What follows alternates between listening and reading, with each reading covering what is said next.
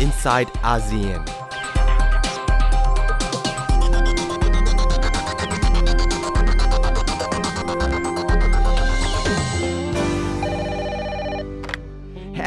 Is the IIAP, the Illegal Immigration Assistance Program, a taxpayer funded division of OakNut. For Spanish, press 1, Portuguese 2,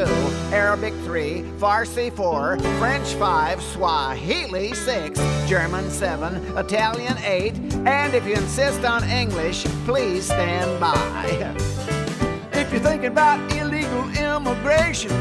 be careful when you're choosing the nation, because breaking the law in some countries is frowned upon. Imagine that. Sneak into China, they'll call you a spy and ship you to Mongolia till you die. And in the Sudan, they'll hang you and the camel you rode in on. yeah, and don't go hiking in inner Iran, or you might never be heard from again. And in Mexico, you might face a firing squad.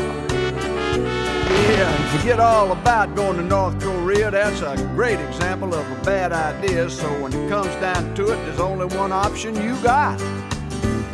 Yeah, come to the USA. There's no penalty to pay should you get caught illegally immigrating. Come to the USA. It will be your lucky day. Cause when you get in, there's lots of goodies waiting. Like health care, welfare, free education, help with your voter registration and driver's license and credit cards and license plates for your car. Lots of jobs for you to do and employers who'll turn a blind eye to. Come to the USA.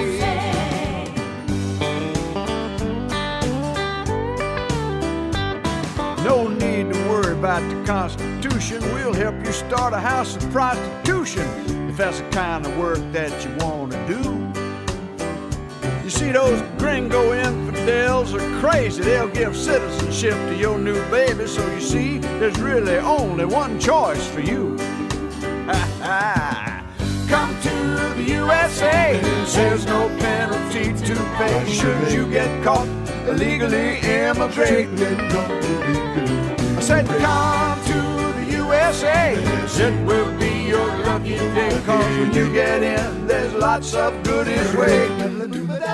Yeah, you get public housing and cable TV and food stamps and even government cheese. The borders are a swinging door. Go home for a visit and come back for more. There's sanctuary and amnesty. Bring the whole fam family eventually. Yeah, come to the USA. This has been a public service message sponsored by Oaknut, dedicated to the collapse of the American way of life. yes.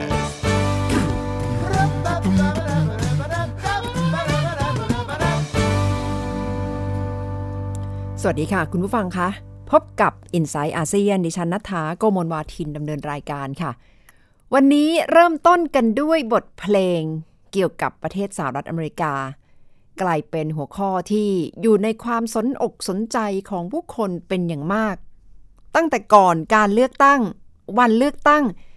หลังการเลือกตั้งนี่ยิ่งเกิดปฏิกิริยาตามมามากมาย ทั้งจากคนเสพสื่อ คนนำเสนอข่าว ผู้นำทั่วโลกกำลังจับจ้องมองไปที่ ว่าที่ประธานาธิบดีโดนัลด์ทรัมป์ ที่เริ่มออกมาให้สัมภาษณ์ผ่านสื่อให้สัมภาษณ์พิเศษ เริ่มวางแนวทางในการเปลี่ยนผ่านรัฐบาลใหม่ ภารกิจของโดนัลด์ทรัมป์นี่จะต้องแต่งตั้งเจ้าหน้าที่ไม่ต่ำกว่า 4,000 คน เข้าไปรับงานในทำเนียบขาว หมายความว่าเจ้าหน้าที่ที่ติดมากับประธานาธิบดีโอบามานี่จะถูกโละออกทั้งชุด กลายเป็นชุดใหม่ที่จะเข้าไป 4,000 คน ลูกๆของโดนัลด์ทรัมป์ก็จะมีบทบาทอย่างมาก โดยเฉพาะเอริกคูชเนอร์ซึ่งเตรียมที่จะคล้ายๆเป็นหัวหน้าทีม แล้วก็เริ่มมีข่าวระหองระแหงกันแล้วระหว่างโดนัลด์ทรัมป์และแกนนำภายในทีมที่ตอนแรกได้รับการวางตัวว่าจะเป็นหัวหน้าในช่วงการเปลี่ยนผ่าน เริ่มฉายภาพให้เห็น สถานการณ์จริง ความจริงที่จะเริ่มอิรุงตุงนางมากขึ้น ทรัมเองเอ่ยปากในการให้สัมภาษณ์กับรายการพิเศษ 60 Minutes บอกว่า รู้ว่างานนี้เป็นงานใหญ่มาก เกิดมาจนวันนี้อายุครบ 70 ปี ไม่เคยทำงานอะไรใหญ่ขนาดนี้ แต่เขาก็ยืนยันว่า เลือกแล้วตัดสินใจแล้วว่าจะเข้ามาทำแถมยังโมนิดๆบอกว่า ชนะการเลือกตั้งอย่างง่ายดาย เพราะฉะนั้นจากนี้ไปก็เตรียมที่จะดูแลนโยบายหลาย ๆ เรื่องเพื่อประโยชน์ของประเทศ ไม่ว่าจะเป็นเรื่องของนโยบายสุขภาพ การศึกษา ความมั่นคง การต่างประเทศ นโยบายการจ้างงาน นโยบายการดูแล กลุ่มคนเข้าเมือง ว่าถ้าใครเข้ามาอย่างผิดกฎหมายก็จะจัดการให้ออกไปนอกประเทศ เป็นภาพ หลาย ๆ อย่างที่โดนัลด์ทรัมป์พยายามที่จะบอกกับคนอเมริกันที่เลือกเขาเข้ามาว่า จะทำให้สหรัฐกลับมายิ่งใหญ่อีกครั้งหนึ่งสำหรับประเทศเอเชียที่จับตามอง ทั้งจีน เอเชีย รัสเซียเองก็คงจะมีคำถามว่าแล้วแนวทางของทรัมป์จะเหมือนกับที่หาเสียงไว้หรือไม่ เพราะดูแล้วก็มีท่าทีว่าสหรัฐอาจจะโดดเดี่ยวตัวเองมากขึ้น ปิดตัวเองมากขึ้นและหันหลังให้กับเวทีโลกมากขึ้น เพราะว่าต้องการที่จะเข้าไป ซ่อมแซมฟื้นฟูภายในบ้านของตัวเอง ดิฉันได้รวบรวมท่าทีของผู้นำอย่างน้อยสองประเทศก็คือจีนและรัสเซีย ต่อการขึ้นมาเป็นผู้นำคนใหม่ของโดนัลด์ทรัมป์ค่ะ ทำกลางความหวัดหวั่นของผู้นำโลกว่านโยบายของโดนัลด์ทรัมป์จะเดินหน้าอย่างไรในฐานะประธานาธิบดีสหรัฐ จะปฏิเสธโลกาพิวัตรหรือไม่แล้วจะยิ่งปิดประเทศมากขึ้นหรือไม่ อย่างน้อยผู้นำสองประเทศก็ดูเหมือนจะทำให้ เห็นนะคะว่าจะยิ่งกระชับความสัมพันธ์กันอย่างแนบแน่นมากขึ้น ก็คือประธานาธิบดีสีจิ้นผิงแห่งประเทศจีน และประธานาธิบดีวลาดิเมียร์ปูติน แห่งประเทศรัสเซียที่ได้โทรศัพท์ไปสายตรง แสดงความยินดีต่อโดนัลด์ทรัมป์แล้วนะคะสำหรับความสัมพันธ์ที่มีขึ้นกับประเทศจีนนะคะ ทั้งสองฝ่ายได้คุยกัน และยืนยันว่าจะรักษาผลประโยชน์ร่วมกัน จะเคารพซึ่งกันและกัน ขณะที่ประธานาธิบดีสีจิ้นผิงก็ระบุว่าจากนี้ไป ถือว่าจะเป็นการสารสัมพันธ์กันต่อหลังจากที่สองประเทศมีความสัมพันธ์ทางการทูตกันมายาวนานถึง 40 ปี และหวังว่าประชาชนทั้งสองฝ่ายจะได้รับประโยชน์ จากความมั่นคงและเสถียรภาพ ทั้งในระดับภูมิภาคและระดับโลก แต่อาจจะเกิดคำถามนะคะว่า แล้วความสัมพันธ์ระหว่างจีนและสหรัฐ เรื่องที่ดำเนินมาในช่วงนโยบาย ในช่วงของประธานาธิบดีโอบามาจะเปลี่ยนแปลงหรือไม่ ไม่ว่าจะเป็นเรื่องของการปรับสมดุลสู่เอเชีย หรือ pivot to Asia นะคะซึ่งเป็นเรื่องหลักสำหรับประธานาธิบดีโอบามาในการเข้ามาอย่างอาเซียน และเอเชียตะวันออกเฉียงใต้ ซึ่งทรัมป์ก็ดูมีท่าทีว่าอาจจะไม่เดินหน้านโยบายนี้ต่อนะคะสำหรับ TPP ก็เช่นเดียวกันนะคะ ข้อตกลงหุ้นส่วนยุทธศาสตร์ทั่วแปซิฟิกหรือ TPP ได้แสดงจุดยืนมาก่อนหน้านี้ว่า คงจะไม่เดินหน้า ซึ่งเป็นเรื่องที่ต้องรอความชัดเจน จีนและสหรัฐมีมูลค่าการค้าร่วมกันถึง 650,000 ล้านดอลลาร์สหรัฐต่อปี ทรัมป์เคยเอ่ยปากว่าอาจจะเพิ่มภาษีนำเข้าสินค้าจากจีน ที่ไปอย่างสหรัฐ ถ้าเพิ่มจริงก็คงจะทำให้เกิดความกังวลกลายเป็นสงครามการค้าขึ้นมาได้ค่ะ และเรื่องของทะเลจีนใต้จากนี้ไปทรัมป์จะมีจุดยืนอย่างไร ที่ผ่านมายังไม่ได้พูดอะไรชัดเจนนะคะ แต่ถ้ามีการปรับสมดุลหรือว่า จะไม่เดินหน้านโยบาย Pivot to Asia ก็ย่อมจะส่งผลต่อความเปลี่ยนแปลงของจุดยืนสหรัฐในเอเชียว่าจะพยายามที่จะแบ่งออกเป็นสองค่าย เพื่อขานสมดุลอำนาจ ระหว่างสหรัฐและจีนหรือไม่ค่ะ แต่ก็มีการทูตแบบหนึ่งนะคะ ซึ่งก็คงจะทำให้สหรัฐ และโดนัลด์ทรัมป์คุยกับจีนได้ง่ายขึ้น ต้องยกความดีให้กับหลานสาวของโดนัลด์ทรัมป์ค่ะที่มีคลิปออกมาแล้วคนจีนชื่นชอบกันอย่างมากค่ะ Dan u handy has yet u Seji parung tan Lily jesinku ต้องบอกว่าเป็นการทูตภาษาจีนโดย เด็กหญิงอาราเบลล่าคูชเนอร์ลูกสาวของอีวังกาทรัมป์ซึ่งก็คือลูกสาวก็คือหลานสาวของโดนัลด์ทรัมป์นะคะ เป็นคลิปที่อีวังกาคุณแม่ ไปโพสต์ลงอินสตาแกรมแล้วปรากฏว่าคนจีนชื่นชอบกันมากนำไปส่งต่อในเว่ยโปโซเชียลมีเดียของจีนและคนเข้าไปชื่นชม บอกว่าเห็นถึง ข้อดีอย่างมากของโดนัลด์ทรัมป์ที่แสดงว่าสอนลูกสอนหลาน ให้มีโลกทัศน์ที่เปิดกว้าง และสนใจประเทศอื่นค่ะ แต่ก็น่าสังเกตนะคะว่าสำหรับอีวังกาทรัมป์แม่ของอัสเบล่า เป็นผู้ผลิตเสื้อผ้ายี่ห้อดังค่ะ และผลิตมีโรงงานผลิตอยู่ในจีนและเวียดนามด้วย ซึ่งก็น่าสนใจว่าจะส่งผลอย่างไรหรือไม่เมื่อโดนัลด์ทรัมป์บอกว่าจะเพิ่มอัตราภาษีนำเข้าของสินค้าจากประเทศจีน สำหรับความสัมพันธ์กับรัสเซียก็ดูชื่นมื่นนะคะ เมื่อประธานาธิบดีวลาดิเมียร์ปูตินโทรศัพท์ไปแสดงความยินดีแล้ว ซึ่งระหว่างสองประเทศนี้ถูกจับตามองมาตลอดว่าระหองระแหงตึงเครียดกันอย่างมากในช่วงของประธานาธิบดีโอบามาค่ะ โดยเฉพาะในช่วงหาเสียงทางโดนัลด์ทรัมป์ก็เคยเอ่ยถึงปูตินหลาย ๆ ครั้ง และมีท่าทีชื่นชมความเป็นผู้นำของประธานาธิบดีปูตินอย่างมากค่ะ He's going into Syria, and he frankly wants to fight ISIS, and I think that's a wonderful thing. You know, I said that a year ago, and everybody said, "Oh, that's terrible." If he wants to fight ISIS, โดนัลด์ทรัมป์พูดถึงนโยบายของวลาดิเมียร์ปูตินที่เข้าไปเปิดฉากสู้รบ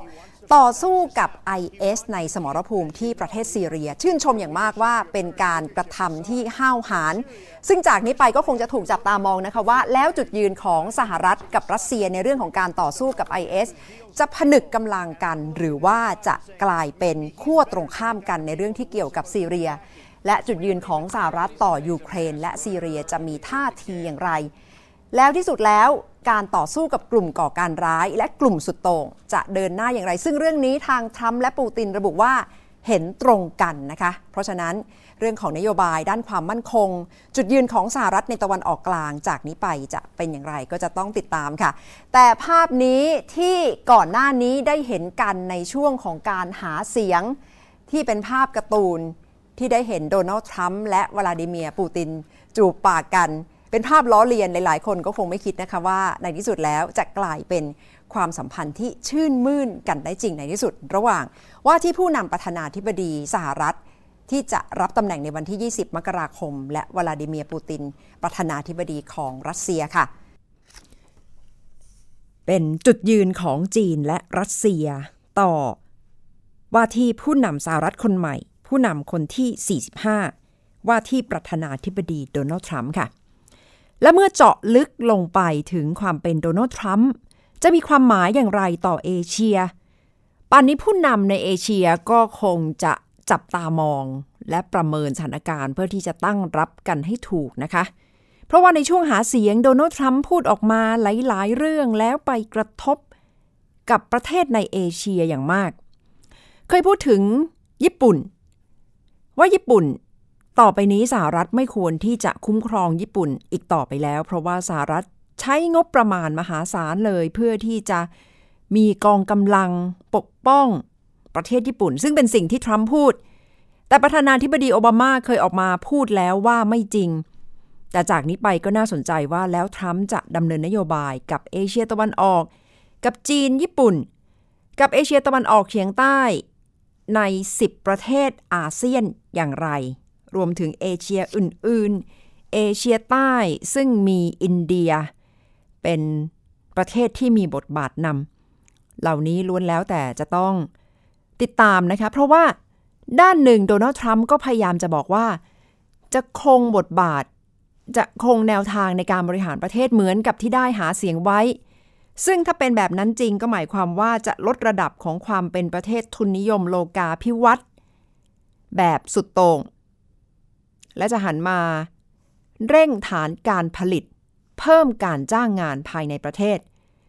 แต่นักวิเคราะห์หลาย ๆ คนที่ดิฉันคุยด้วยก็บอกว่า ดูแล้วไม่ง่ายค่ะ เพราะว่าขณะนี้ สายพานการผลิต การจ้างงานในสหรัฐ เลยยุคของการเร่งผลิตในโรงงานอีกต่อไปแล้ว เพราะว่าขณะนี้เป็นการจ้างงานในภาค อุตสาหกรรมใหม่ ในภาค New Technology หรือว่าเทคโนโลยีใหม่ นวัตกรรมใหม่ๆ ซึ่งคนสหรัฐถนัด และเป็นการทำงานในเชิงบริการ เพราะฉะนั้นโดนัลด์ทรัมป์ที่มีนโยบายเอาใจชนชั้นแรงงาน คนผิวขาวที่อยู่ตอนกลางของประเทศทั้งผู้ชายและผู้หญิง ก็อาจจะเผชิญศึกยากค่ะ ว่าแล้วที่ว่าจะย้ายโรงงานกลับมาอยู่ที่สหรัฐ จะนำโรงงานใดกลับมา แล้วค่าแรง จะต่ำพอ เพื่อที่จะคงความเป็นเศรษฐกิจที่มีความสามารถในการแข่งขันของสหรัฐได้หรือไม่ เป็นโจทย์ใหญ่มากมายนะคะ ซึ่งไม่ว่าสหรัฐจะขยับตัวอย่างไร จะยิ่งเดินหน้า TPP หรือว่ายิ่งจะถอย จะถอนตัวกลับ จะไม่เดินหน้า Pivot to Asia ก็ล้วนแล้วแต่จะส่งผลกับประชาคมอาเซียนและจีนค่ะ พักกันสักครู่ก่อนนะคะ คุณผู้ฟังและกลับมาติดตาม ข่าวลวงข่าวหลอกที่ปล่อยกันออกมามากมายในช่วงการหาเสียง ประธานาธิบดีสหรัฐ สักครู่ค่ะ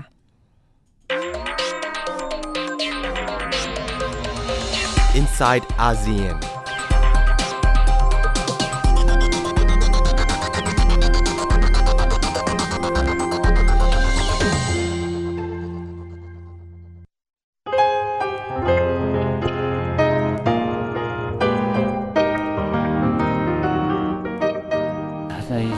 ของพระองค์ท่านท่านทำประโยชน์เพื่อผู้อื่นโดยตลอดและสิ่งนั้นคือเราเห็น ท่านเสียสละทั้งก็เรียกว่าทั้งพระวรกายทั้ง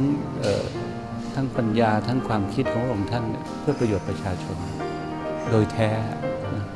ไม่ได้สิ่งไม่ได้มีสิ่งใดแอบแฝงเลยก็มีคนหลายประเภทนะครับที่ทำงานเนี่ยบางคนก็หวังว่าทำแล้วจะต้องมีคนรู้ต้อง ต้องมีชื่อเสียงต้องได้รับการยกย่องก็มีคนกลุ่มหนึ่ง ซึ่งเป็นอาจจะไม่ไม่ใช่กลุ่มใหญ่ทำงานเพื่อได้ทำแล้วหวังว่าผลของงานนั้นจะได้ประโยชน์กับใคร มากกว่าที่จะไปคำนึงถึงเรื่องว่า จะมีคนรู้ไหมจะต้องเป่าประกาศโฆษณาหรือเปล่า ซึ่งพระองค์ท่านก็ตรัสว่าถ้ามีแต่คนปิดทองข้างหน้าอย่างเดียวพระองค์องค์พระจะงามได้อย่างไร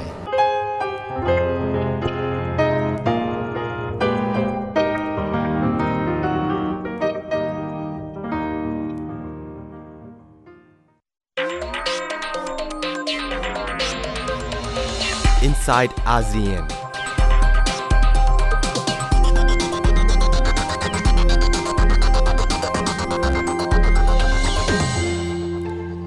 สวัสดีค่ะ กลับมาพบกับ i n s i ซต์อาเซียนในช่วงที่ 2 กับดิฉันนัทธาโกมลวาทินค่ะ เมื่อสักครู่นี้คุณผู้ฟังได้ติดตามกันไปแล้ว ถึงจุดยืนที่น่าจะกำลังเกิดขึ้นในช่วงเปลี่ยนผ่าน สำหรับการต่างประเทศของสหรัฐภายใต้การนำของว่าที่ประธานาธิบดีโดนัลด์ทรัมป์โดยเฉพาะเมื่อได้ติดตามกันนะคะว่า ประธานาธิบดีสีจิ้นผิง ประธานาธิบดีวลาดิเมียร์ปูตินแห่งรัสเซีย โทรศัพท์ไปแสดงความยินดีเรียบร้อยแล้ว แต่ที่อาจจะดูหนาวหนาวร้อนๆอยู่ก็คือประเทศญี่ปุ่นค่ะ นายกรัฐมนตรีชินโซอาเบะและปาร์กกึนเฮ ประธานาธิบดีเกาหลีใต้ก็คงจะติดตามว่า แล้วโดนัลด์ทรัมป์จะมีท่าทีอย่างไร โดยเฉพาะเมื่อสองประเทศนี้ถือว่าเป็นพันธมิตรที่แข็งแกร่งที่สุดของสหรัฐในเอเชีย ตะวันออก ทรัมป์เคยบอกว่า ต่อไปนี้สหรัฐจะไม่เข้าไปดูแล จะไม่เข้าไปคุ้มครองด้านความมั่นคงประเทศเหล่านี้อีกต่อไปแล้ว และเคยถึงขั้นพูดว่า ญี่ปุ่นเองก็ควรจะมีอาวุธนิวเคลียร์ เพื่อที่จะปกป้องตัวเองจากเกาหลีเหนือ ก็คงจะทำให้คนญี่ปุ่นหนาวหนาวร้อนร้อนๆกันอยู่ไม่น้อยว่า เอ๊ะ แล้วตกลงท่าทีของโดนัลด์ทรัมป์ออกมาจะเป็นอย่างไรค่ะ น่าสนใจว่าในช่วงของการหาเสียงเลือกตั้งประธานาธิบดีสหรัฐ มีข่าวลวงข่าวหลอกออกมามากมายเกี่ยวกับฮิลลารีคลินตันและโดนัลด์ทรัมป์นะคะ อาจารย์ชลิดาพรส่งสัมพันธ์คุยกับคุณพรวดีลาธนาดี เกี่ยวกับความเคลื่อนไหวขบวนการสร้างข่าวลวง พบกับคิดยกกำลังสองค่ะ คือทำไปทำมานะคะ การเติบโตของโซเชียลมีเดียเนี่ยทำให้เราต้องพูดถึงข่าวปลอมข่าวหลอกเนี่ยนะคะค่ะมาระยะใหญ่ ๆ แล้วนะคะ แล้วก็ดูเหมือนจะกลายเป็นปัญหาใหญ่มากขึ้นทุกที เพราะเอ่อการเสพข่าวสารของผู้คนตอนเนี้ยนะคะไม่ค่อยเสพจากสื่อกระแสหลักนะคะค่ะแล้วปรากฏว่าข่าวที่ แพร่กระจายที่เป็นที่นิยมรับรู้กันเยอะๆ ในโซเชียลมีเดียเนี่ยก็กลายเป็นข่าวปลอมปลอมเลยนะคะ บางทีไม่ได้มีค่ะอ่ารากฐานจากความเป็นจริง การเสพข่าวปลอม และช่วยกันกระจายข่าวปลอม นะคะค่ะแล้วที่ยุ่งไปกว่านั้นก็คือสื่อกระแสหลักณเวลานี้นะคะอ่าโดยเฉพาะโทรทัศน์เนี่ยค่ะชอบที่จะรายงานว่าอะไรคือแนวโน้มอะไรคือสิ่งที่คนในโซเชียลมีเดียเขาสนใจกันค่ะค่ะก็กลายเป็นว่าสื่อกระแสหลักไปช่วยกระจายข่าวปลอมแบบเนี้ยนะคะเข้าไปอีก อาจารย์คะคนที่ทำข่าวปลอม แบบนี้เนี่ยค่ะเขาได้อะไรคะอาจารย์ คือขออนุญาตยกตัวอย่างนะคะบังเอิญมีคนที่ทำเว็บไซต์นะคะ ซึ่งเอ่อคุณผู้ชมบางท่านอาจจะเคยเห็นนะคะ เว็บไซต์ของฝรั่งชื่อว่า National Report พอค่ะดูแรกๆเนี่ยจะเข้าใจว่าเป็นเว็บข่าวเลยนะคะเขาบอกว่าเขาเป็นเว็บข่าวอิสระนะคะคนก็ชอบเข้าไปติดตามมากมาย แล้วก็ช่วยกันกระจายข่าวของเขาเนี่ยนะคะนี่เว็บข่าวปลอมเลยค่ะนะคะก็คือนำเสนอข่าวจริง ๆ แล้วปลอมหมดอะนะคะ คนทำเนี่ยคนทำเนี่ยเขาพูดเขาคุยกับสำนักข่าว BBC นะคะค่ะ เขาบอกว่าเวลาที่เอ่อสร้างข่าวปลอม แล้วมีคนสนใจเยอะๆ แชร์กันอย่างรวดเร็วเนี่ยเป็นความหฤหันนะคะโอ้สนุกอะนะคะค่ะรู้สึกดีที่มีคนสนใจเรื่องที่ฉันสร้างขึ้นนะคะ แต่ที่สำคัญไปกว่านั้นก็คือเขาบอกเขาได้ตังค์ คือในที่สุดแล้วเนี่ยเว็บไซต์ของเขานะคะจากข่าวที่คนกระจายกันมากๆข่าวปลอมแบบเนี้ยนะคะค่ะเขาได้รายได้จากการโฆษณาและอื่นๆนะคะได้รายได้เยอะนะคะค่ะก็เลยทำให้การสร้างข่าวปลอมเนี่ยกลายเป็นอะไรที่ขณะนี้หลายเจ้านะคะค่ะผลิตกันอย่างเป็นล่ำเป็นสันค่ะเขาบอกว่าไม่ยากเลยนะคะ การสร้างข่าวปลอม แล้วให้คนสนใจให้คนเชื่อให้คนช่วยกันกระจายเนี่ยองค์ประกอบเนี่ยจริง ๆ มีนิดเดียวนะคะค่ะอย่างแรกก็คือเว็บไซต์ต้องหน้าตาคล้ายๆ คล้ายๆ หรือใกล้เคียงคือดูเร็วๆ แล้วเข้าใจว่าเป็นสำนักข่าว ก็จะเป็นปัญหาใหญ่เข้าใจว่าค่ะสำนักข่าวเอ่อและหนังสือพิมพ์ของไทยที่มีเว็บไซต์ก็เจอปัญหาแบบนี้อยู่นะคะค่ะค่ะเอ่อในส่วนของตัวข่าวนะคะเขาบอกว่าการพาดหัวเนี่ยนะคะต้องทำให้ดูน่าตื่นเต้นนะคะทำให้คนอยากรู้ว่าคืออะไรค่ะข่าวที่กระทบกับชีวิตคน ข่าวซุบซิบนะคะขณะนี้เข้าใจว่าในหลาย ๆ สังคม ได้เห็นนะว่ามันกระทบมากเวลาที่คนรับข่าวปลอมทั้งหลายคำถามก็คือแล้วทำไมคนชอบทำไมคนชอบกระจายข่าวปล่อย ข่าวปลอม ข่าวเอ่อที่จริง ๆ แล้วไม่มีพื้นฐานของความเป็นจริง เช่นนี้นะคะ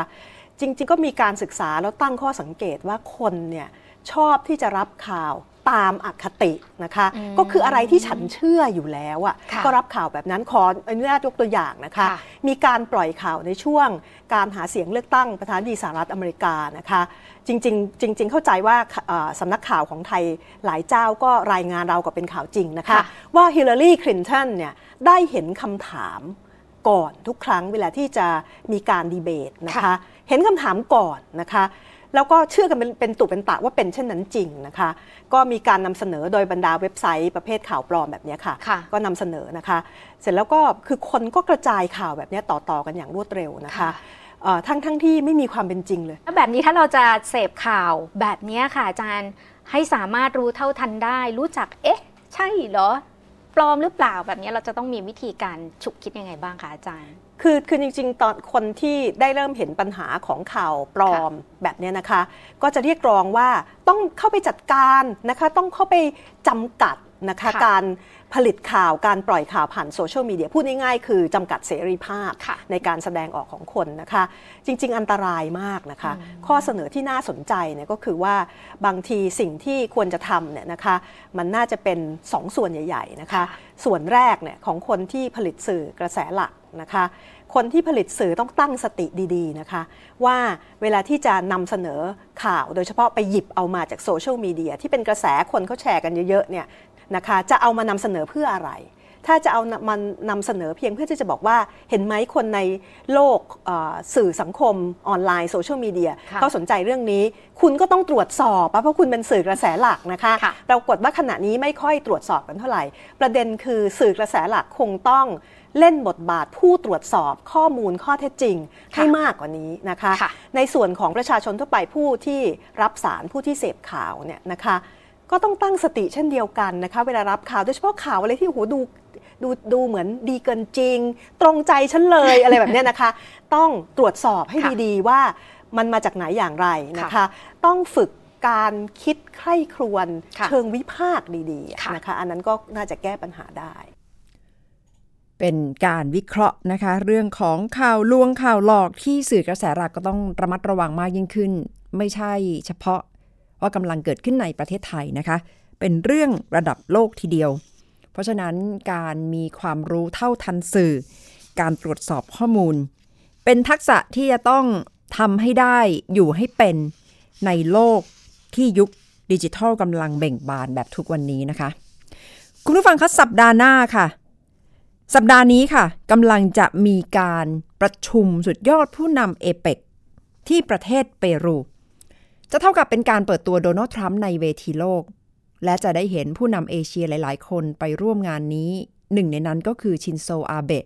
และอาจจะมีดูเตเต้แห่งฟิลิปปินส์รวมถึงผู้นำประเทศอื่น ๆ นะคะ น่าจับตามองอย่างยิ่งยวดโดนัลด์ทรัมป์ในฐานะที่เป็นนักธุรกิจ และทำงานในหลาย ๆ ประเทศจะวางตัวอย่างไรในฐานะว่าที่ ประธานาธิบดีสหรัฐคนใหม่ จะสื่อสารในเวทีระดับโลก โดยเฉพาะด้านเศรษฐกิจอย่างไร จะเปิดฉากทำสงครามการค้ากับจีนหรือไม่ นักวิเคราะห์ในสหรัฐเองบอกว่าโดนัลด์ทรัมป์ไม่ใช่คนโง่ ที่จริงเป็นคนฉลาดเลย และก็คงจะเดินหน้าโชว์ความฉลาดแบบ smart smart ในเวทีเอเปกซึ่งผลพิสูจน์ก็คงจะต้องรอดู ในการประชุม ซึ่งกำลังจะเกิดขึ้นที่เปรูนะคะ ผลออกมาเป็นอย่างไรท่าทีเป็นอย่างไรดิฉันจะนำกลับมาพูดคุยกับคุณผู้ฟังในโอกาสหน้าค่ะสำหรับวันนี้เราจะลากันไปด้วยบทเพลง เกี่ยวกับสหรัฐอเมริกา เพื่อที่จะรับทราบบรรยากาศเกี่ยวกับประเทศนี้กันอย่างดุใจ ทั้งหมดคือ i n s i ซต์อาเซียนสำหรับสัปดาห์นี้ค่ะ ดิฉันนัฐาโกโมลวาทิน สวัสดีค่ะ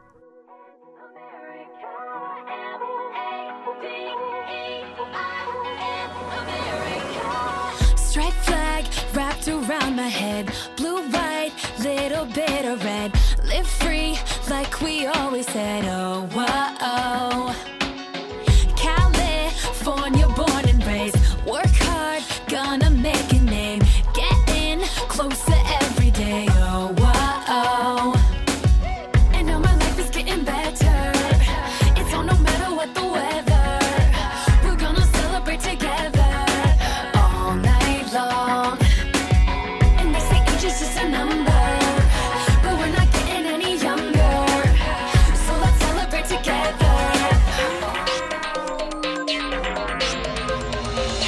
Inside ASEAN.